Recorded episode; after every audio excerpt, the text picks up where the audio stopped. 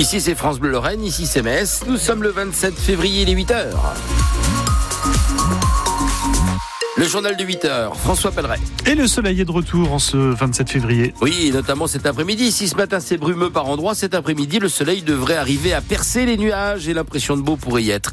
Les températures aux alentours de 11 degrés. Euh, François, dans l'actualité, l'association Couleur Gay à Metz, victime de vandalisme. Des dégradations commises le week-end dernier et qui ne sont pas revendiquées. Donc on ne peut pas savoir à ce stade s'il s'agit d'un acte anti-LGBT, mais Couleur Gay reste en permanence sur ses gardes. L'association lutte contre les discriminations et à ce titre, elle a déjà été prise pour cible. Cette fois, que s'est-il passé, Bradley de Souza? Sur le volet blanc de l'association Couleur Gay, cette énorme tag noire dessinée. C'est un carton là qu'ils ont mis là. Et puis cette plaque en bois qui remplace la vitre brisée de la porte d'entrée.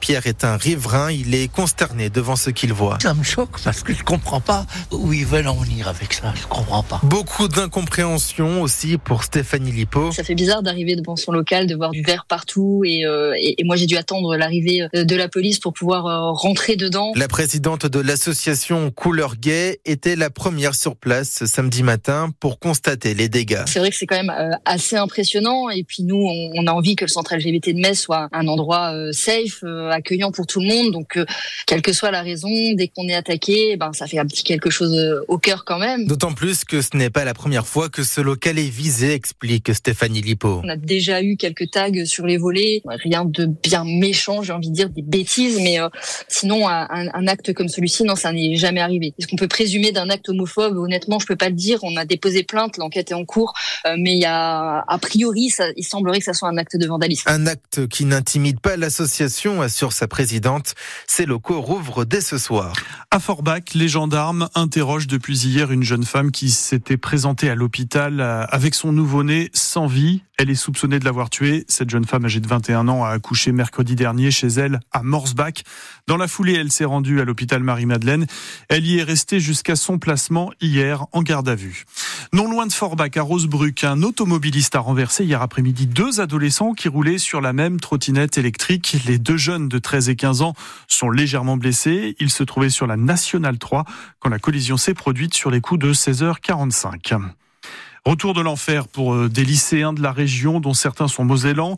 Au début du mois, ils ont découvert le camp d'Auschwitz en Pologne, l'un des camps de concentration et d'extermination des juifs par les nazis durant la Seconde Guerre mondiale. 80 ans après la chute des nazis, la mémoire donc continue de se transmettre.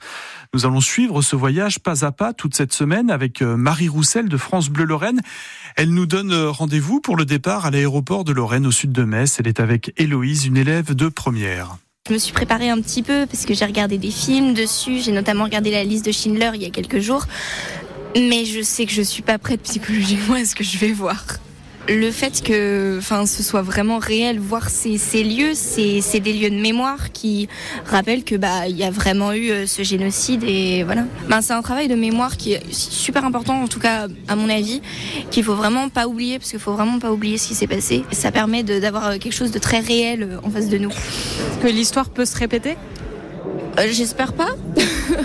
J'espère pas. Non, non, non. Je veux pas. Je veux pas imaginer que ça peut se répéter. Mais c'est vrai que dans le contexte actuel, avec de nombreuses guerres, etc., on peut se dire que bah il y a il y a des massacres qui sont faits et que qu'on espère que ça va pas terminer comme bah, comme la Seconde Guerre mondiale.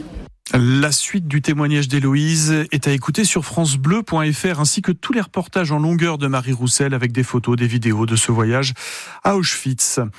On ne peut rien exclure dans une guerre qui se tient au cœur de l'Europe. Le Premier ministre Gabriel Attal répète ce matin la déclaration choc de son président faite hier soir à propos de l'envoi de troupes occidentales sur le front en Ukraine. Emmanuel Macron avait invité les représentants de 21 pays du camp occidental pour redonner du souffle à l'aide militaire à l'Ukraine. Il n'y a pas de consensus aujourd'hui pour envoyer de manière officielle, assumée et endosser des troupes au sol, mais en dynamique, rien ne doit être exclu. Nous ferons tout ce qu'il faut pour que la Russie ne puisse pas gagner cette guerre. Je le dis ici avec à la fois détermination, mais aussi avec l'humilité collective que nous devons avoir quand on regarde les deux années qui viennent de s'écouler. Beaucoup de gens qui disent jamais jamais aujourd'hui étaient les mêmes qui disaient jamais jamais des tanks, jamais jamais des avions, jamais jamais des missiles de longue portée, jamais jamais ceci il y a deux ans. Je vous rappelle qu'il y a deux ans, beaucoup autour de cette table disaient nous allons proposer des sacs de couchage et des casques. Donc tout est possible, si c'est utile, pour atteindre notre objectif. Faire la guerre frontalement à la Russie serait une folie, c'est la réaction du leader de la France insoumise, Jean-Luc Mélenchon. Même réaction du premier secrétaire du PS, Olivier Faure, soutenir la résistance ukrainienne, oui. Entrer en guerre avec la Russie et entraîner le continent, c'est non. Petite et courte migration des cigognes cet hiver. Elles reviennent plutôt du sud de l'Europe, voire du nord de l'Afrique. Et oui, il ne fait pas si froid que ça en Lorraine en ce mois de février. Et si les hivers sont aussi doux chaque année, les cycles de migration seront chamboulés. C'est ce que nous dit le monsieur de Télécigogne à Saralbe, la webcam au-dessus du nid de Maurice et Mélodie, l'ornithologue Dominique Klein. Maintenant, ben, elles sont là de fin janvier, mi-février, jusque fin septembre. Voilà. Il y a dix ans, elles arrivaient euh, au mois d'avril, elles repartaient début septembre aussi. Les anciens hivers, euh, on avait toujours du gros froid fin février, début mars moins 10, moins 15 et de la neige, les cigognes sont incapables de se nourrir, donc elles meurent. Et là, c'est plus du tout le cas aujourd'hui. C'est-à-dire qu'elles trouvent de la nourriture. Alors, la nourriture de base, ce sont surtout les vers de terre, parce que les insectes ne sont pas encore réveillés. Les vers de terre, comme il pleut tout le temps, euh, il n'y a aucun problème pour trouver de la nourriture. La grosse conséquence, c'est qu'il y a 30 ans, la maturité sexuelle des cigognes, c'était l'âge de 6 ans. Et là, maintenant, comme elles partent de plus en plus tôt, c'est de moins en moins loin, donc c'est de moins en moins fatigant. Maintenant, la maturité sexuelle des cigognes, c'est 3 ans. Ça fait chaque couple à 6, 8, 10 poussins de plus qu'avant.